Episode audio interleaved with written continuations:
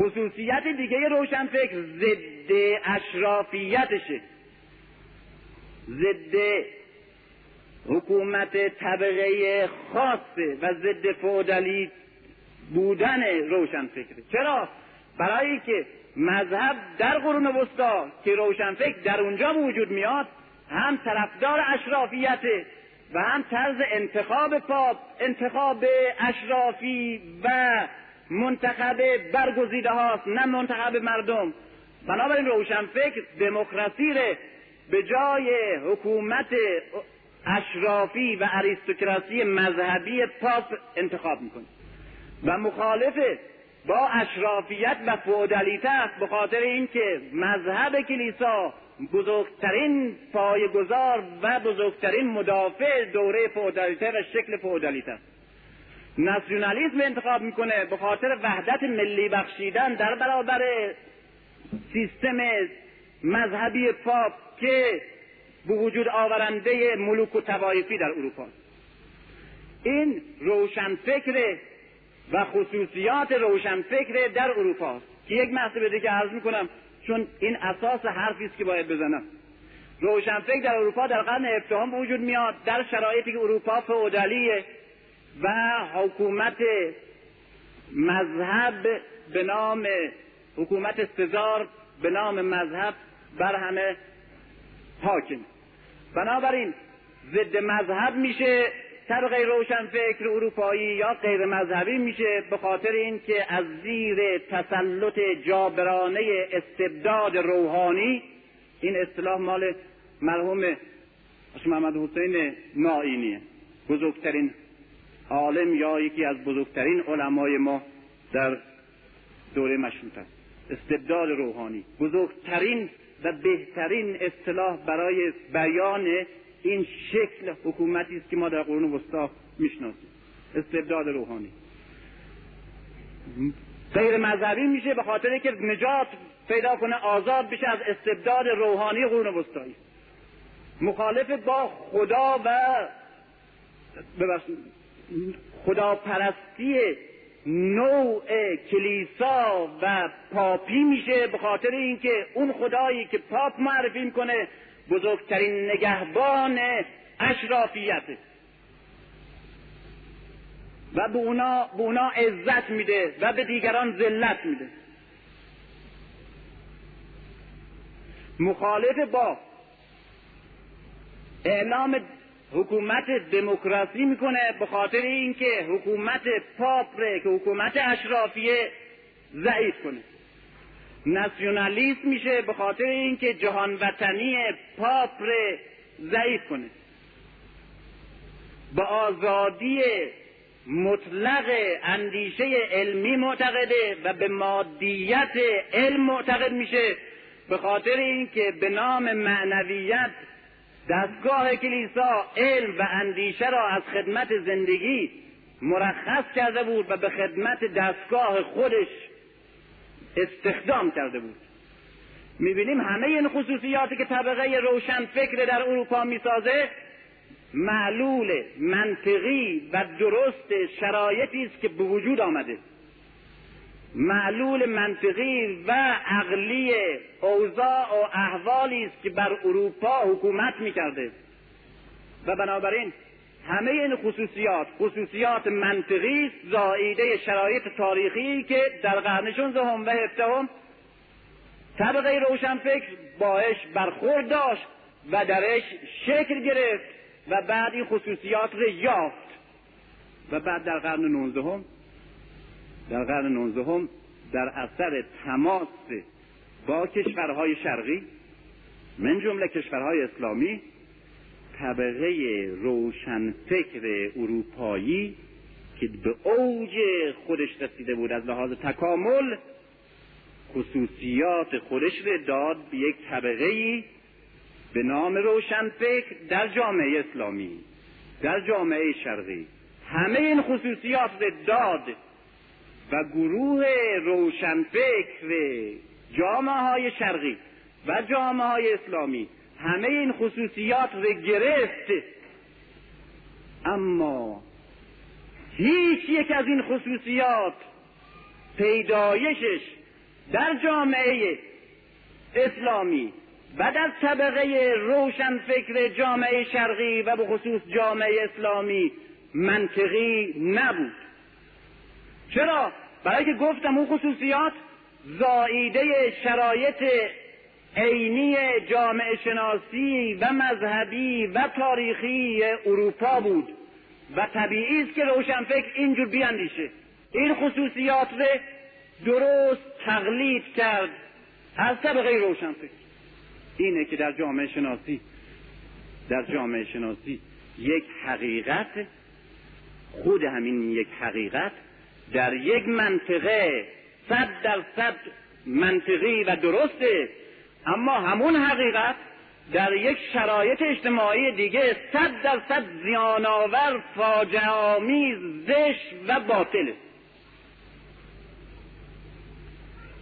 اولین کاری که روشن فکر کرد در جامعه اسلامی در جامعه شرقی مبارزه با مذهب بود. مبارزه با مذهب در اروپا ثمره ای که داد آزادی اندیشه رشد فکر و تمدن درخشان و پیشرفتهای عجیب و سریع علمی بود در همه وجوه زندگی. اما همین عمل مبارزه با مذهب در جامعه های اسلامی و حتی غیر اسلامی تنها و نتیجه و بزرگترین نتیجه و فوری ترین نتیجه ای که داد برداشتن صدی بود که در برابر نفوذ امپریالیست نفوذ استعمار اقتصادی نفوذ و حجوم مصرف و حجوم انحطاط و انحراف اندیشه در جامعه های شرقی برداشتن این صد در برابر این حجوم ها بود. ببینید مقایسه کنید. دوره ای که در جامعه های شرقی نهضت روشن فکری وجود آمده مقایسه کنین با دوره های قبلش و بعد مقایسه کنین اروپا که همین روشن فکرها با همین خصوصیات به وجود آمدن و دوره ای پدید آوردن مقایسه کنین با دوره بعدش. درست معکوسه به قول محمد عبدو میگه اونها دین رو کردن. و به آزادی و به آقایی و به تسلط جهانی رسیدن. و ما دین رو ول کردیم. به ذلت به تجزیه به تفرقه به انحطاط و به آمادگی و به پذیرش هر چیز که بر ما دیکته شد و بر ما تحمیل شد و جلو ما انداختن. چرا؟ چرا یک عامل یک عمل یک حقیقت در دو نقطه در دو شرایط اجتماعی کاملا دو نتیجه متناقض و متضاد میده. به خاطر اینکه در فلسفه در جامعه شناسی در فلسفه و علوم حقیقت دو جوره. یا بات یک امر یک مسئله یا حقیقت یا باطل. اگر حقیقت همه جا حقیقته همیشه هم حقیقت اگر نیروی جاذبه زمین و دور خورشید میچرخونه هم در اروپا هم در ایران صادقین هست. هم در هزار سال پیش هم در سر هزار سال بعد صادق. اگر این هست درست نیست همه جا و همه وقت باطله. در مسائل علمی و مسائل فلسفی باید دید که این مسئله حق یا باطل. اما در مسائل اجتماعی یک عامل دیگر باید بررسی کرد که اون عامل را همه فراموش کردیم و برای اینه که همه قضاوت در هم بر هم باطل. در مسائل اجتماعی غیر از حق و باطل یک امر اصلا شاید حق و باطل مطلق وجود نداشته باشه. باید دید که این مسئله در کی و چرا و در کجا طرح میشه. اینه باید نظر گرفت این ره. من در یکی از جانشین از من پرسید راجع به کسروی. من گفتم که من به کتاب های کسروی به مطالبش به حرفاش کار ندارم. فرض می‌کنم که از این بالاتر که نیست دیگه. هر چی گفته درسته. هر چی گفته صد درصد منطقی و درست و حقیقت علمیه. اما فراموش نمی کنم که و شما نباید فراموش کنین که در مواقعی و در دوره‌ای و در شرایط اجتماعی این مسائل را طرح کرد که هنگام طرح مسائل دیگری بود. و یک قانون وجود داره که اگر در یک شرایط خاص اجتماعی که یک حرف خاص رو باید زد و روی یک هدف خاص باید تکیه کرد و یک حقیقت خاص رو باید طرح کرد که همون وقتشه. اگر از رو متوجه کنیم و مشغول کنیم به یک امر دیگه ای که حقیقت علمی هم هست حقیقت حتی دینی هم هست حقیقت فلسفی هم هست هزار و صد دلیل منطقی در اثباتش هم داریم خیانت کرد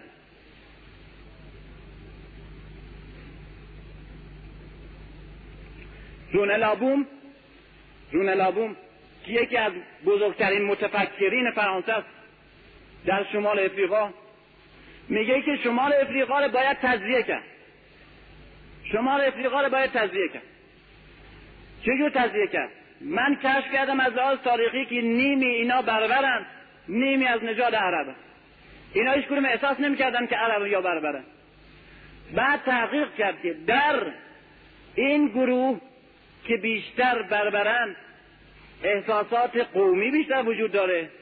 در اون گروه که عربا بیشتر احساسات مذهبی و دینی. بنابراین در اینجا باید مسائل علمی روشنفکری امروزی رو مطرح کرد برای که اونا از پایگاه مذهبیشون ببرن و در اونجا باید دین رو تبلیغ کرد. برای اینکه از گروه دیگری که اکنون با اونها در وحدت اسلامی حل شده اند جدا بشن. به چه وسیله؟ تر در یک جا باید ملیت رو تحت کنیم می‌بینیم ملیت به طور کلی وقتی که مجردش می‌کنیم از وضع خاص اجتماعی یا زمان تاریخی تو کتاب نگاه می‌کنیم یک مکتب مترقی انسانی طبیعیه اما در اون شرایط می‌بینیم که همین مکتب حق و حقیقت که اون همه دانشمندان و متفکران و روشنفکران اروپایی بهش تکیه کردن و ادبیات عظیمی بر اساس این طرز تفکر به وجود آوردن و همین مکتب بود که حکومت پاپ سایش از اروپا کنار زد و نجات داد اروپا همین مکتب باعث تجزیه و تفرقه و نابودی وحدت شرقی شد. همین مکتب وقتی که در قرن هفدهم در اروپا به وجود میاد بزرگترین عامل ترقی و تمدن میشه. و همین مکتب رو وقتی روشنفکران ما در اواخر قرن نوزدهم و اوایل قرن بیستم در کشورهای اسلامی طرح می‌کنن بعد یک مرتبه می‌بینیم که پیروز که میشه چی میشه؟ قدرت بزرگ امپراتوری عثمانی که اتریش رو محاصره کرده بود که بزرگترین پایگاه دریایی مدیترانه را به نام اسلام داشت. و تمام اروپای شرقی را در زیر پرچم خودش گرفته بود. و اروپای مرکزی و غربی را داشت به مانش میریخت. همین ناسیونالیسم همین ملیت یک مکتب بسیار انسانی و مترقی و منم بهش به شدت معتقدم. همین مکتب در این وقت و این شرایط که اونا طرح کردن و روشنفکران ما هم تحت تاثیر روشنفکران اروپایی که همه مترقی هاشون ناسیونالیست بودن این نهضت ادامه دادن. بعد چی شد؟ بعد از 20 سال بعد از کمتر از یک ربع قرن این قدرت عظیم امپراتوری عثمانی و یک قدرت عظیم اسلامی و شرقی که داشت خفه می‌کرد اروپا از درون تزیه شد تکه تکه شد لغمه لغمه شد و هر لغمه ای راحت الحلقومی در دهان قرد. من حرفی که من می‌خوام بزنم اینه که ما روشنفکرانی که هستیم که درست شبیه روشنفکران اروپایی میاندیشیم و همون خصوصیات داریم. اما درست چون برخلاف اونا در شرایط اجتماعی خاص خودشون به وجود نیامدیم.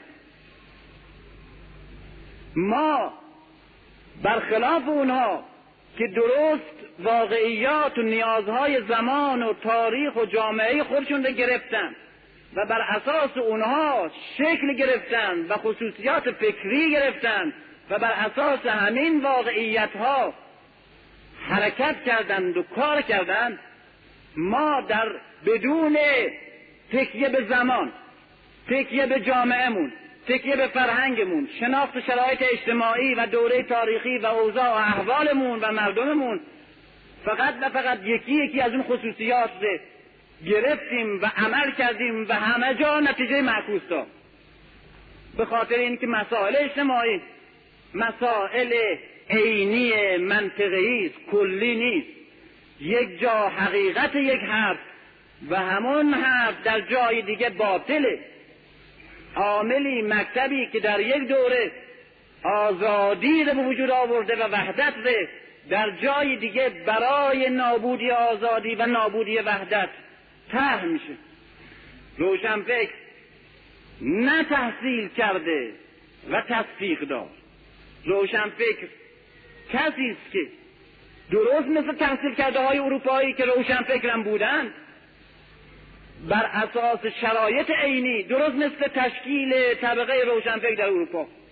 بر اساس شرایط اجتماعی خودشون شرایط مذهبی خودشون شرایط گروه ها و طبقات خودشون وضع اجتماعی و فرهنگ و تاریخ خودشون بیاندیشن شکل بگیرن و خصوصیات خودشون انتخاب بکنن و بعد را بیفتن و کار بکنن و بدانن که در مسائل اجتماعی غیر از حق و باطل یک حرف یک عامل دیگه هم وجود داره با اون جغرافیای حرف. هر وقت یک حرفی رو میشنویم که حق یا باطل در مسائل اجتماعی باید ببینیم در چه جغرافیایی ته میشه این هیچ حرفی در جامعه نیست که با همه ابعاد و بدنه های این جامعه ارتباط مستقیم نداشته باشه. اما طبقه روشنفکر شرقی و طبقه روشنفکر اسلامی و ایرانی که درست کپیه طبقه روشنفکر اروپایی بود از کی به وجود آمد؟ چجوری به وجود آمد؟ و طرز تهیه این روشنفکر در کشورهای اسلامی و کشورهای شرقی به وسیله اروپایی ها چگونه بود؟ یک متدی داره تهیه ساختن درست کردن طبقه روشنفکر در کشورهای اسلامی یک متدی داره که متد ژان گفته و من در شب آینده ادامه خواهم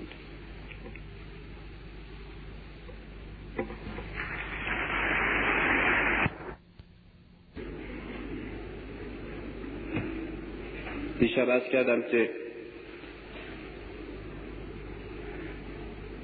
روشنفکر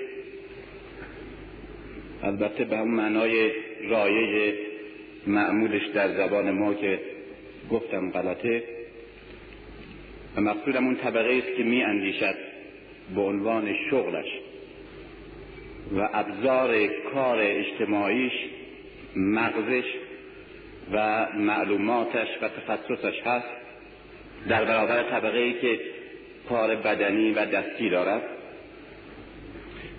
و به معنای اخص طبقه متفکری که در اروپا از قرن هفدهم شکل طبقاتی گرفت و تاکنون بر دنیای اندیشه و بر روح زمان حکومت می کند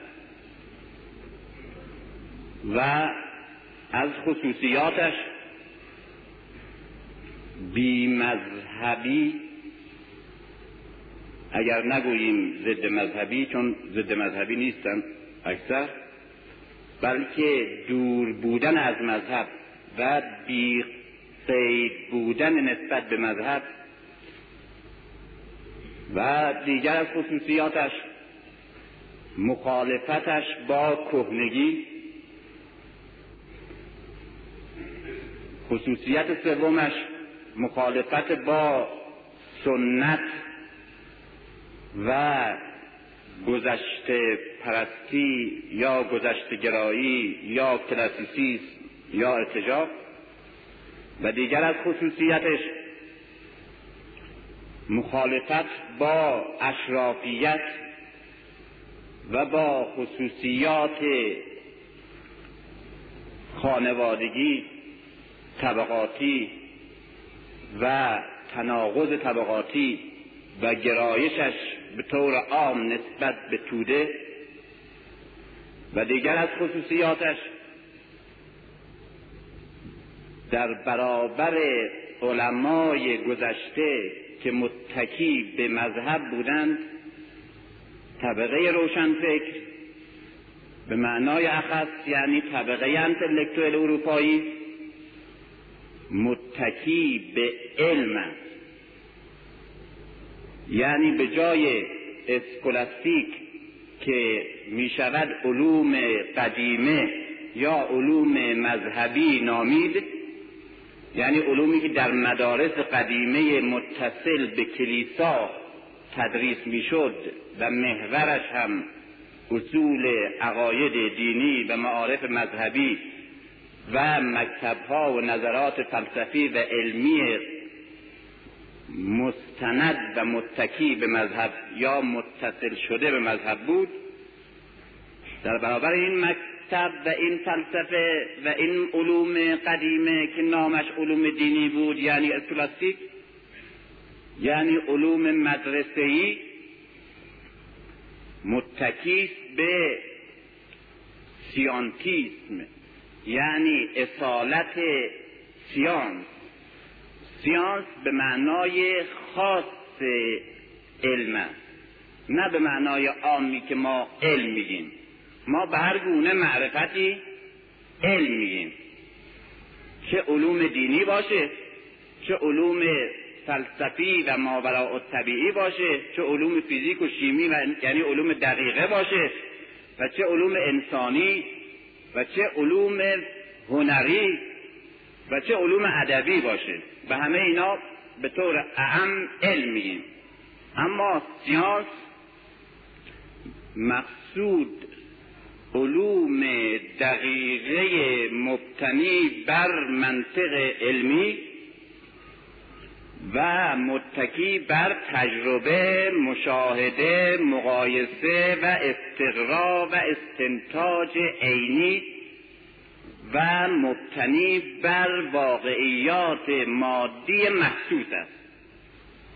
این ترجمه سیانسه تعریف سیانسه تعریف این علمه.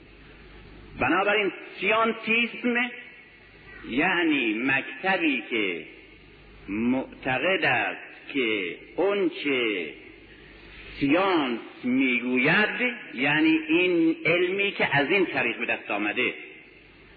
اون حقیقته و هر معرفتی که از غیر طریق سیانس به دست بیاد جزء علوم دقیق و قابل اتکا نیست. بنابراین وقتی میگیم سیانس دانش مقصودمون دانش خاصی است که از طریق خاصی به دست آمده است. دانشی است که همونطور که گفتم متکی بر عالم ماده و محسوسه. این عالم ماده محسوس چه طبیعت جامد باشه که علم فیزیکه. چه حیوان و نبات باشه فیزیولوژی بیولوژی و چه روان باشه. یعنی آثار بیرونی روان ما باشه که قابل تزیه و تحلیل و قابل آزمایشه که روانشناسی باشه پسیکولوژی باشه. نه علم و نفس سابق که از روح تجرد و عدم تجرد بقا و زوال روح صحبت می‌کرد. اون نیست. مقصود علم روانشناسی یا علم روانکاوی است که مثل علم فیزیک مثل علم شیمی قابل مطالعه بررسی مشاهده و آزمایشه و آزمایشگاه داره. و می‌تونیم یک انسانی ره عقده های روانیش ره قرائزش ره احساساتش ره بیماری های عصبی و روحیش ره تجزیه تحلیل کنیم مداوا کنیم بشناسیم. بنابراین موضوع علم یک موضوع مادی و عینی است. و معلوماتی که از این طریق به دست میاد معلوماتی است که جزء سیانس به حساب میاد. اما علومی که از طریق احساس به دست میاد مثل علوم هنری علوم ادبی اونچه که از طریق اشراق و الهام به دست میاد مثل مذهب مثل علوم و معارف عرفانی و الهامی و اشراقی اینها جز سیانس نیست. به خاطر اینکه قابل تجربه قابل حس قابل مشاهده عینی یعنی چشمی بسری حسی نیست. بنابراین اینا جز سیانس نیست. اینا چیه؟ اینا چون قابل تجزیه و تحلیل دقیق آزمایشگاهی نیست قابل اطمینان نیست از نظر سیانتیسم. پس سیانتیسم یعنی علم پرستی به این معنای خاص علم اون چه از این طریق به دست بیاد قابل اتکا. و اون چه از این طریق به دست نیاد مردود یا لاقل مشکوکه. مسائل ماورا طبیعی مسائل مذهبی مسائل غیبی مسائل اخلاقی مسائل انسانی اون مقدارش که به وسیله سیانس قابل تجزیه تحلیل و قابل پیشبینی علمی منطقی عقلی هست و میشه مشاهده و تجربه کرد استدلال و استقرار کرد قابل قبوله. ولی اون چی که از این طریق به دست نمیاد قابل قبول نیست. حرف کلود برنارد نمونه خیلی بارزی که می‌گفت اگر روح ره من در زیر چاقوی جراحیم نبینم قبولش ندارم. یعنی همه دلایل برای اثبات روح این دلایل قابل قبول نیست به خاطر اینکه از طریق مشاهده ما روح رو نمی‌تونیم بررسی کنیم مطالعه کنیم پس نمیپذیریمش. مگر روزی که بتوان از طریق آزمایشگاه یا از طریق بررسی ها و مطالعات علمی همچنان که یک فیزیکدان یک شیمیست یا یک بیولوژیست زیستشناس روانشناس یا عالم وظایف الاعضا روی یک بدنی اندامی کار می‌کنه بتونه روی روح هم کار کنه و اثباتش بکنه. و چون از این طریق هنوز به دست نمیاد روح ما به روح معتقد نیستیم. این سیانتیسمه. چرا روشن فکر قرون شونزده و هفته و هجده این همه متکی شد به سیان این هم یک عکس عمل منطقی بود.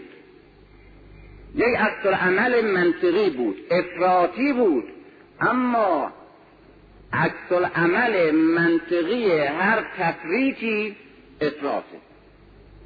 عکس عمل منطقی هر افراطی تفریطه. در طبیعت هم همینطوره در روان ما هم همینطوره در کشاکش های اجتماعی هم و اعتقادی هم همینطوره.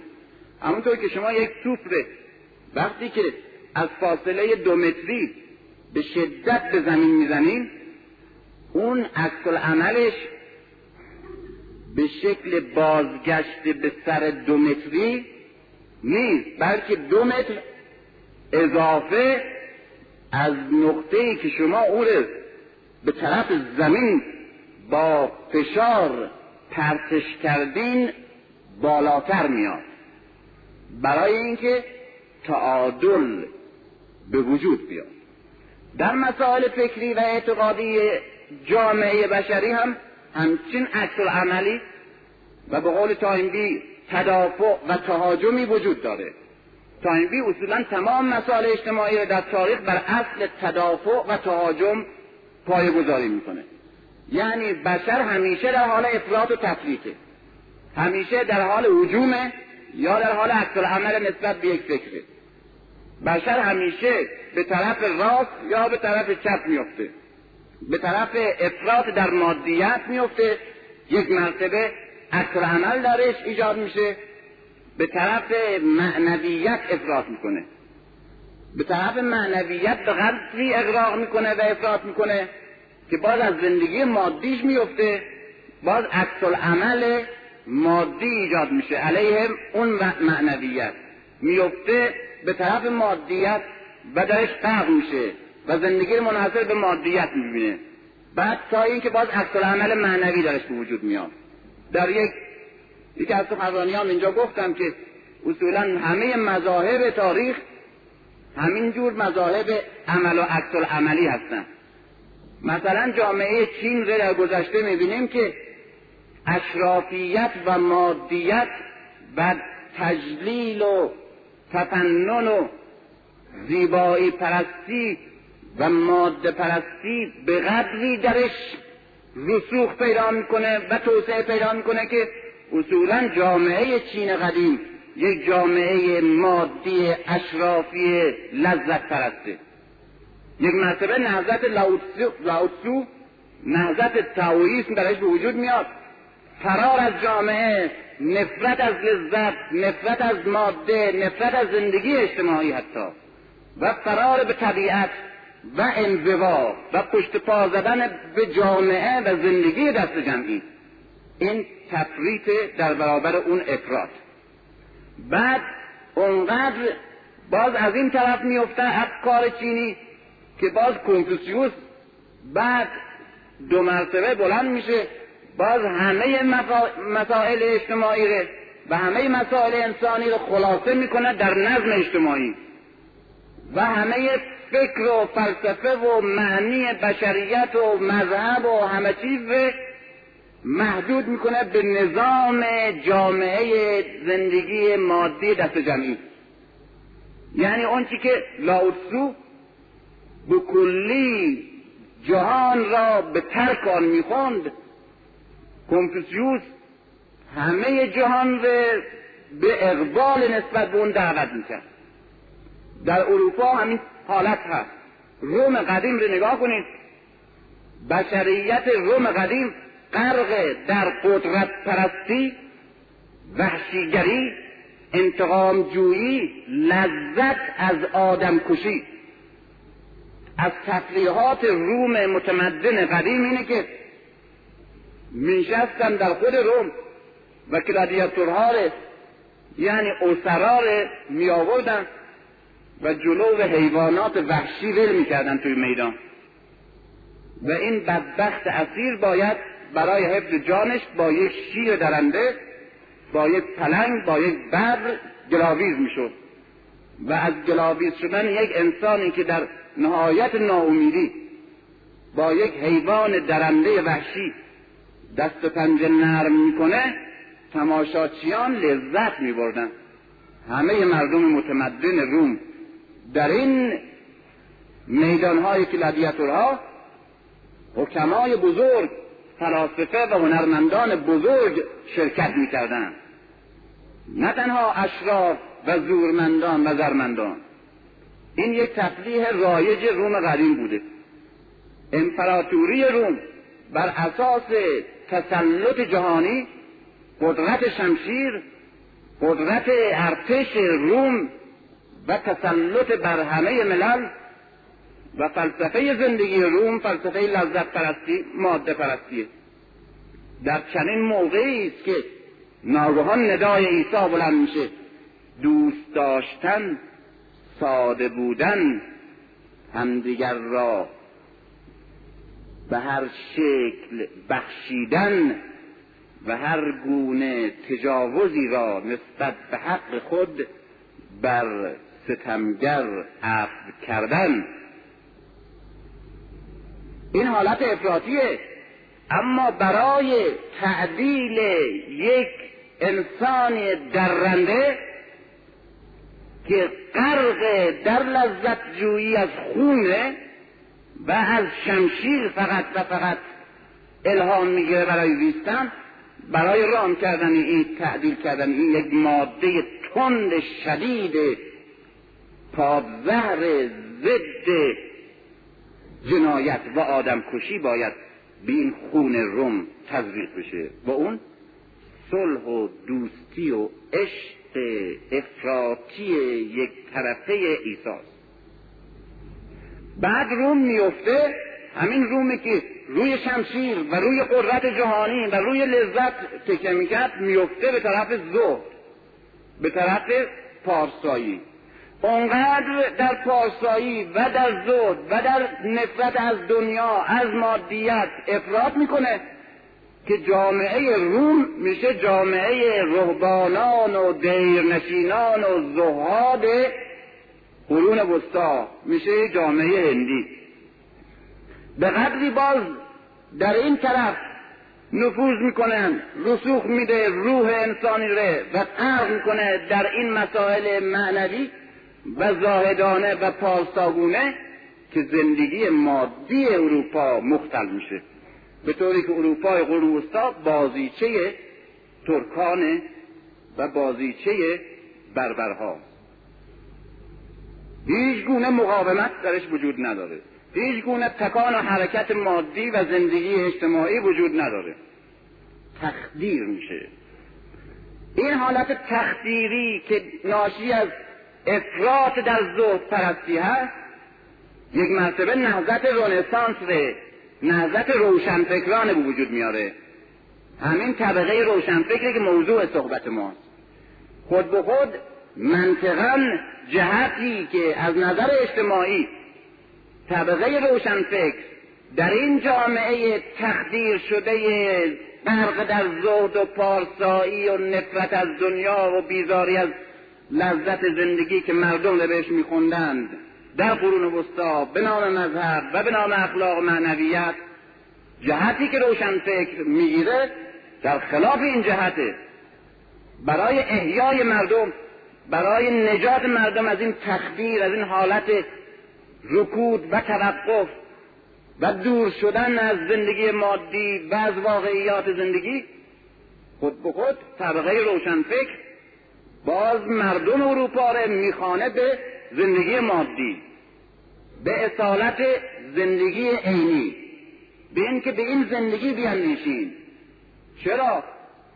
وقتی که دستگاه پاپ وقتی که مذهب کاتولیک همه مردم اروپا را دعوت می‌کنه که فقط و فقط به زندگی پس از مرگ بیاندیشین و این زندگی پیش از مرگ نه تنها بی ارزشه بلکه زیان آوره و هر لذتی و هر لبخندی بر لبان شما خشم خدا را در آسمان برمیانگیزد. وقتی که اینجور دعوت می‌کنه و اینجور دعوتی رایج است در اروپا طبقه روشنفکر که پامیشه خود به خود در برابر این جبهه می‌گیره.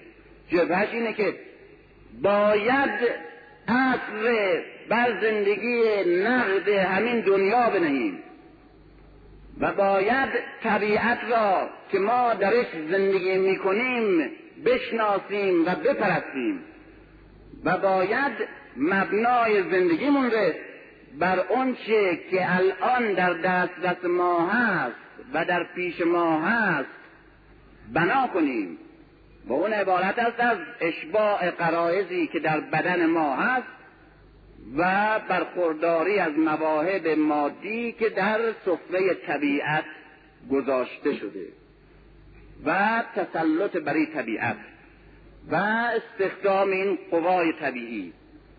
و شناخت این قوای طبیعی و مبتنی کردن زندگی مادیمون بر اساس مواد قدرت ها و نعمت هایی که در زندگی مادی هست. می‌بینیم که روشن فکر قرن هفدهم و هجدهم و نونزدهم اروپا که ماده پرست میشه که جهان پرست میشه که گرایش به زندگی مادی و اقتصادی و این جهانی پیدا می‌کنه که مخالف با تفکرات فلسفی و غیبی و آخرت گرایی میشه که میگه تفکر در مسائل بالاتر از این طبیعت مسائل پس از مرگ پس از این جهان عینی مسائلی است که قابل حل نیست برای ما. بنابراین اونچه که نقد است و مسلمه و عینی همین پنجاه شهست سال زیستن در روی زمینه که کشیش ها ما را به ترک این می‌خوانند بنابراین همه این خصوصیاتی که طبقه روشنفکر در قرون وسطا می‌گیره خصوصیاتی ناشی از عکس العمل عینی منطقی در برابر خصوصیاتی که جامعه خودش دارد. وقتی که وقتی که علمای کلیسای کاتولیک هر گونه اندیشیدن و هر گونه تفکری را منحصر می‌کردند در تفکر نسبت به مسائل آخرتی به مسائل غیبی و هر گونه تفکر و اندیشیدن را نسبت به مسائل مربوط به زندگی این دنیا کفر می‌دونستند و محکوم می‌کردند خود به خود روشنفکر عکس عمل این واقعیت میگه که به اون مسائل نیندیشینید و به مسائل مربوط به زندگی این جهان بیندیشید و وقتی که به نام مذهب علمای قرون وسطا میگن تفکر درباره طبیعت ماده گرایی پس گرایی هست و شما را از تفکر در نور و حقیقت خداوند قافل می کند روشن فکر می‌بینه که این دعوت باعثی شده که اروپا طبیعت رو نشناسه و همه استعدادهایی که در طبیعت برای خوشبختی و رفاه برخورداری انسان نهفته است نشناسه. و به بدبختی و گرسنگی و جلب و انحطاط و عقدمندگی بیفته. بنابراین خود به خود برخلاف دعوت می‌کنه که مردم به مسائلی که شناختنش از عهده عقل ما ساخته نیست نیندیشیم.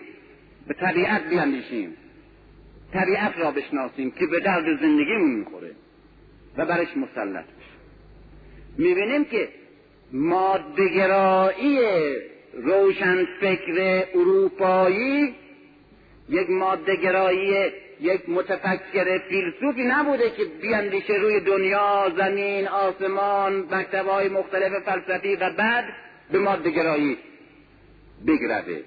بلکه برعکس عکس عمل طبیعی وضع اجتماعی قرن چهاردهم پنجدهم شانزدهم بوده.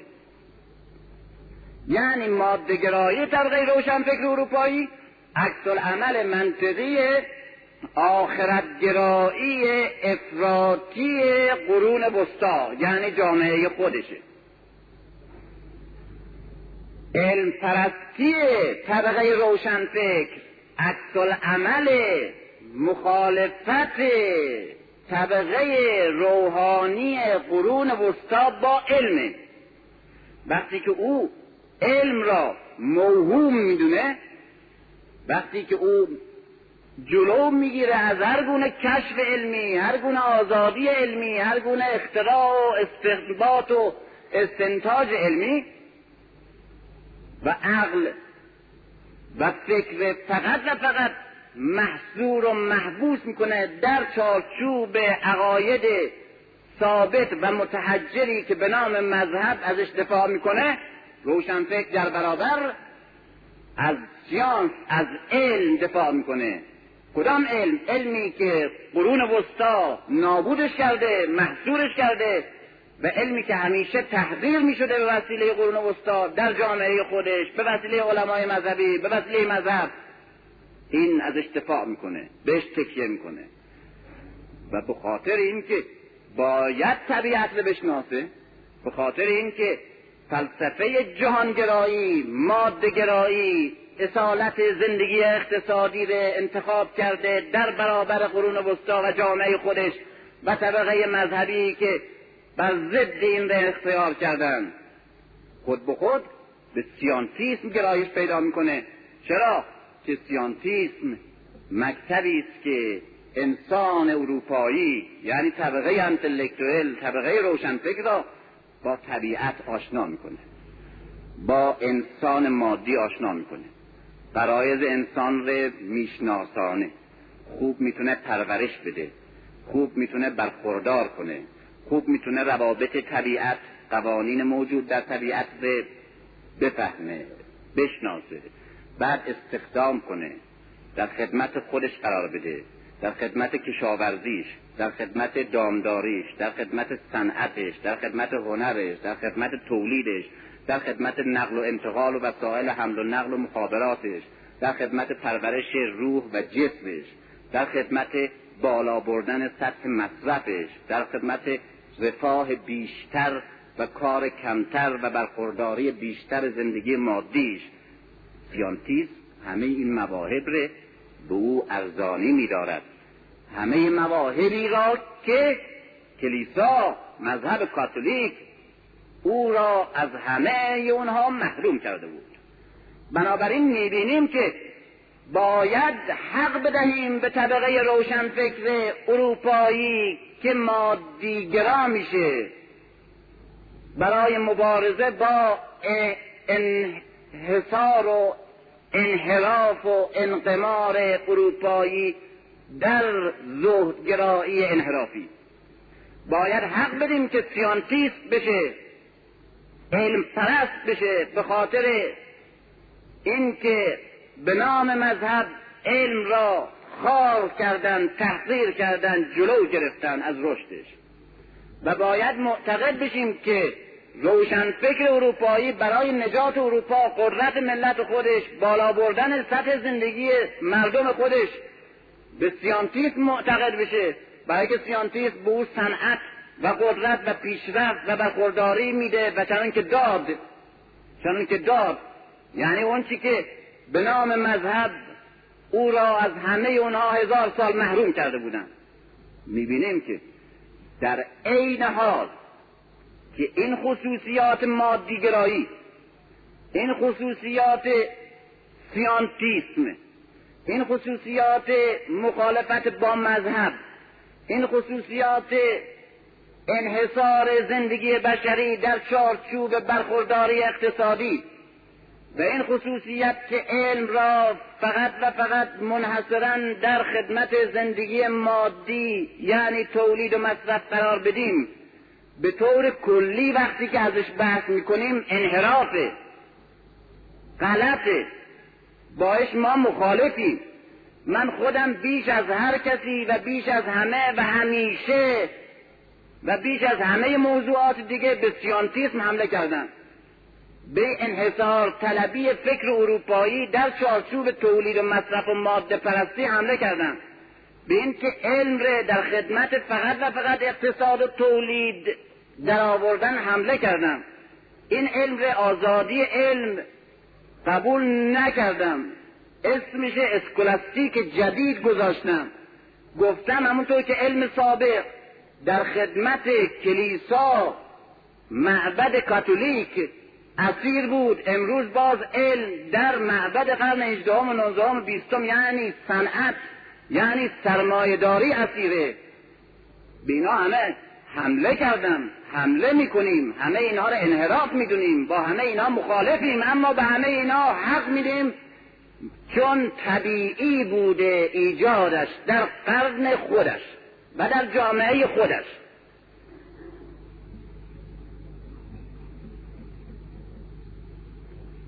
این خصوصیات طبقه انتلکتوله که می‌بینیم همه این خصوصیات رو همچنان که گفتم از شرایط عینی جامعه خودش می‌گیره. بعد همین خصوصیات در تاریخ می‌بینیم در همین دو سه قرن اخیر که چقدر به نفع اروپا بوده. به نفع جهان نبوده. به نفع ما نبوده اما به نفع خودشون بوده. بعد از هزار سال انحطاط که زیر دست ماها بودن نشخارگر ماها بودن امروز تسلط معنوی فکری فلسفی هنری صنعتی اقتصادی و حتی زری و زوری بر جهان پیدا کردن.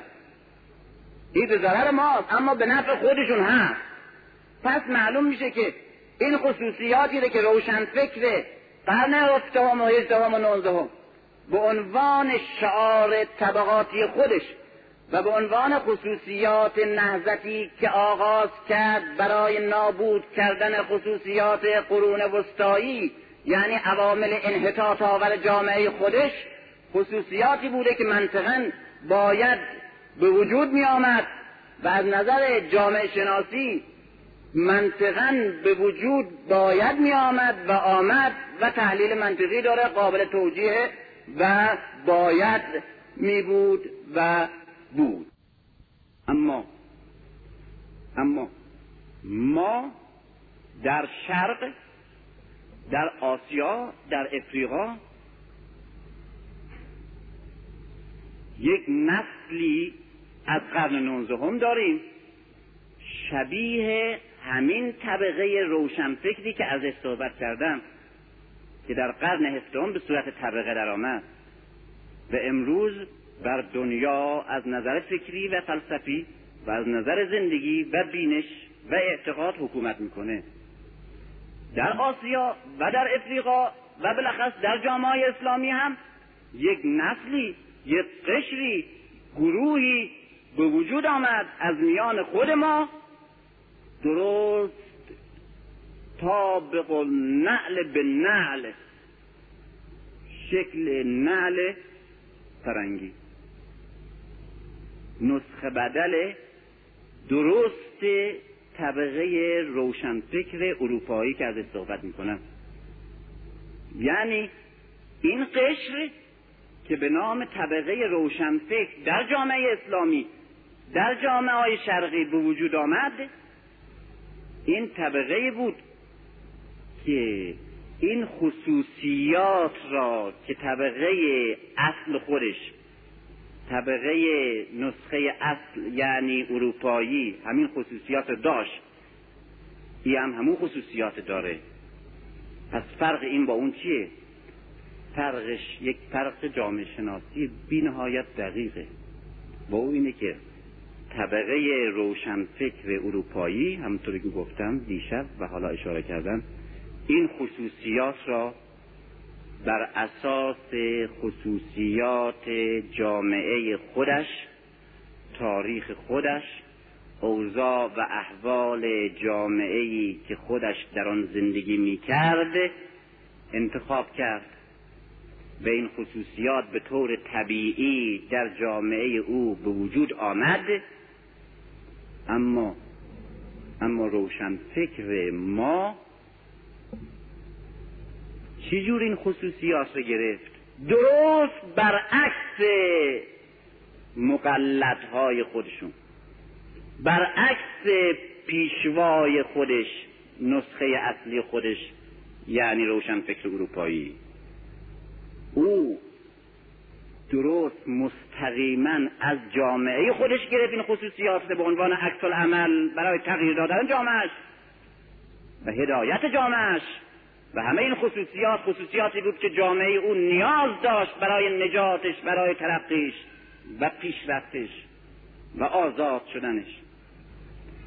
اما روشنفکر شرقی و اسلامی جامعه اسلامی این خصوصیات با دور شدن و بیگانه شدن از شرایط اجتماعی که درش زندگی می‌کرد با فاصله گرفتن از تاریخ خودش با بیگانه شدن با فرهنگ و معنویات و خصوصیات محیط اجتماعی خودش از روشنفکر اروپایی به وسیله تماس ترجمه و تقلید گرفت.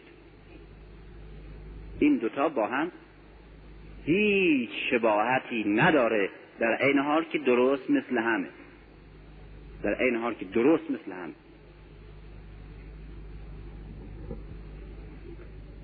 پدید آمدن طبقه روشنفکر و این خصوصیاتی که برای این طبقه من نقل کردم در جامعه اروپایی درست مثل درست مثل به میوه نشستن درخت است که در یک زمینی آب و هوای مخصوصی کاشته شده.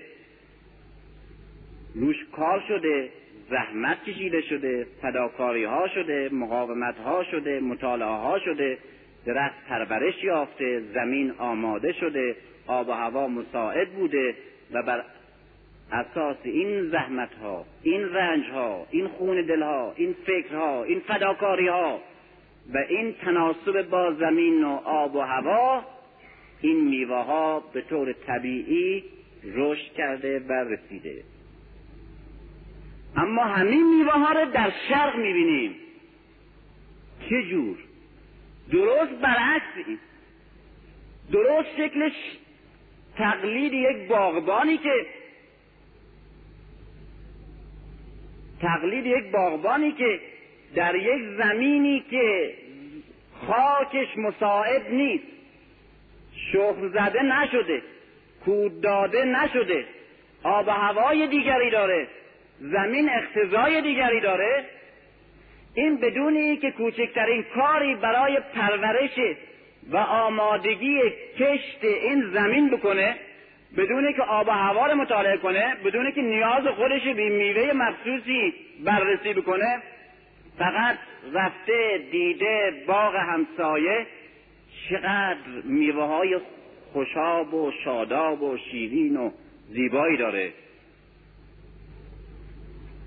پول داده درخت های میوهدار کنده آورده در زمین نامساعدی و آب و هوای نامساعد و متفاوتی فرو کرده. و بعد از دو روز سه روز یک هفته نگاه کرده دیده یک باقی داره درست شکل باغ همسایه. با همون درختها با همون میوه ها اما این یک پیروزی دروغینه.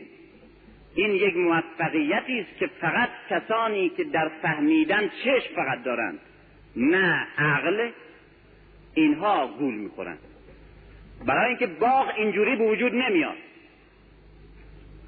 باغی که در ظرف دو روز سه روز اینجوری ریخته میشه این باغ نیست. این به هدر دادن وقت و منحرف کردن فهم و شعور مردم و همچنین محروم کردن مردم از باغ داشتن نه برخورداری از باغ. اینجور باغ نمیریزن. تمدن و فرهنگ کالای صادراتی نیست.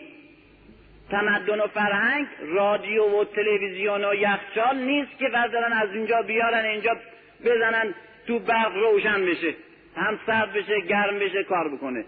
تمدن و فرهنگ به شکل آماده شدن زمین و کار کردن روی زمین صبر مطالعه هوشیاری شناخت تغییر انسان تغییر تفکر و شناخت زمین و آب و هوای سرزمینی که ما درش زندگی می‌کنیم و انتخاب بذر و انتخاب نوع میوه و پرورش و آگاهی پرورش و شناخت انواع میوه و تناسبش با نیازهای ما که می‌خوام ازش برخوردار بشیم به وجود میاد. تمدن صادراتی عبارت است از تکرار همیشگی یک فریب چشمگیر ولی دروغین که هیچ وقت به نتیجه نمی‌رسه. در عین حالی که می‌بینیم راه صد ساله یک شبه پیموده شده. کسانی که خیال می‌کنن راه صد ساله رو می‌شود یک شبه در تمدن و فرهنگ پیمود یا نمی‌فهمند یا می‌خوان دیگران نفهمند. یکی از متفکرین می‌گفت که اونهایی که در این مسائل فکری و پرورشی که جامعه باید آگاه بشه بفهمه تغییر تفکر و شناخت پیدا کنه و بعد متمدن بشه. و این طولانیه. کار می‌خواد فداکاری می‌خواد شایستگی می‌خواد. به جای این راه مستقیم رو پیدا می‌کنن. یعنی همه اون مواهب ره همه اون مظاهر تمدن ره پول میدن می‌خرن میان اینجا پیاده می‌کنن. راه مستقیم. گفت که کسانی که در این مسائل راه مستقیم ره انتخاب می‌کنن آدم های نفهم و بیشعوری هستن.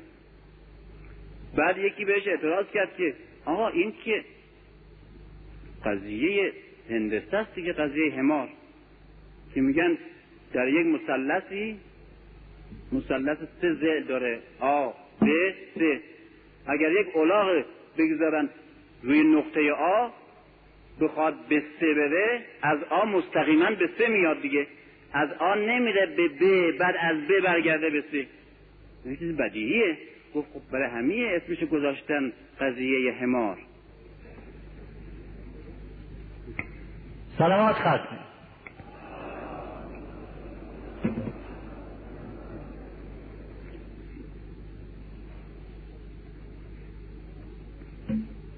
اون باغبونی که این زمین نشناخته باغبونی که گیاه نمی‌شناسه باغبانی که میوه نمی‌شناسه نیاز مردم اطراف باغ به نوع میوه نمی‌شناسه. و جنس درخت پرورش درخت پیوند درخت نمی‌فهمه. مواد ترکیب کننده این خاک نشناخته. و همچنین نیازی را که این خاک به مواد شیمیایی خاصی داره نمی‌فهمه. اقتضای آب و هوای این محیط برای پرورش نوع خاصی از میوه نمی‌دونه. میوههایی که در گذشته اینجا کاشته می‌شد و خوب بارآور می‌شد اصلا نمی‌شناسه. و بعد راه مستقیم رو پیدا می‌کنه. با اینی که بره از باغ همسایه درخت میوهدار بار آمده بخره پول بده بیاد توی زمین بکاره.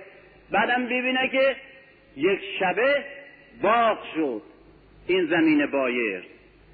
این در این فریب چه کسی استفاده می‌کنه؟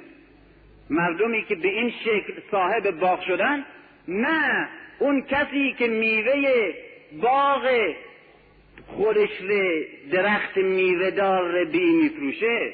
چرا؟ برای که درخت میوه دار می‌خره توی زمین فرو می‌کنه. خب بعد از دو روز خوش میشه. ببین بعد خوش میشه که میگه خب باز دو مرتبه می‌خریم.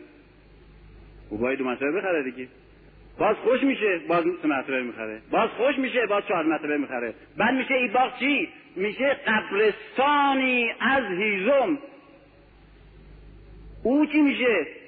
او میشه توده های از زر و سرمایه که این بدبخت فریب خور یا فریب زن به جیب او باغدار خالی کرده. تولید صادراتی در فرهنگ و تمدن تمدن خریدن یعنی مظاهر و مصالح تمدن پیشرفته را صادر کردن وارد کردن خریدن یک معامله دائمی مکرری است که خریدار جز دروغهای مکرر فریبنده بچه زن چیزی گیرش نمیاد و جیبش هم خالی میشه. و تا بینهایت هم این باید تکرار میشه. نه تنها این زمین ره که به این شکل هی باغش می‌کنه و هی نابود میشه دو مرتبه باز باید بخره باز سه مرتبه همیشه هی باید بخره درخت میوه دار بخره. نه تنها این زمین ره به باغ کردن نزدیک نمی‌کنه و آماده نمی‌کنه بلکه دور می‌کنه از باغ کردن.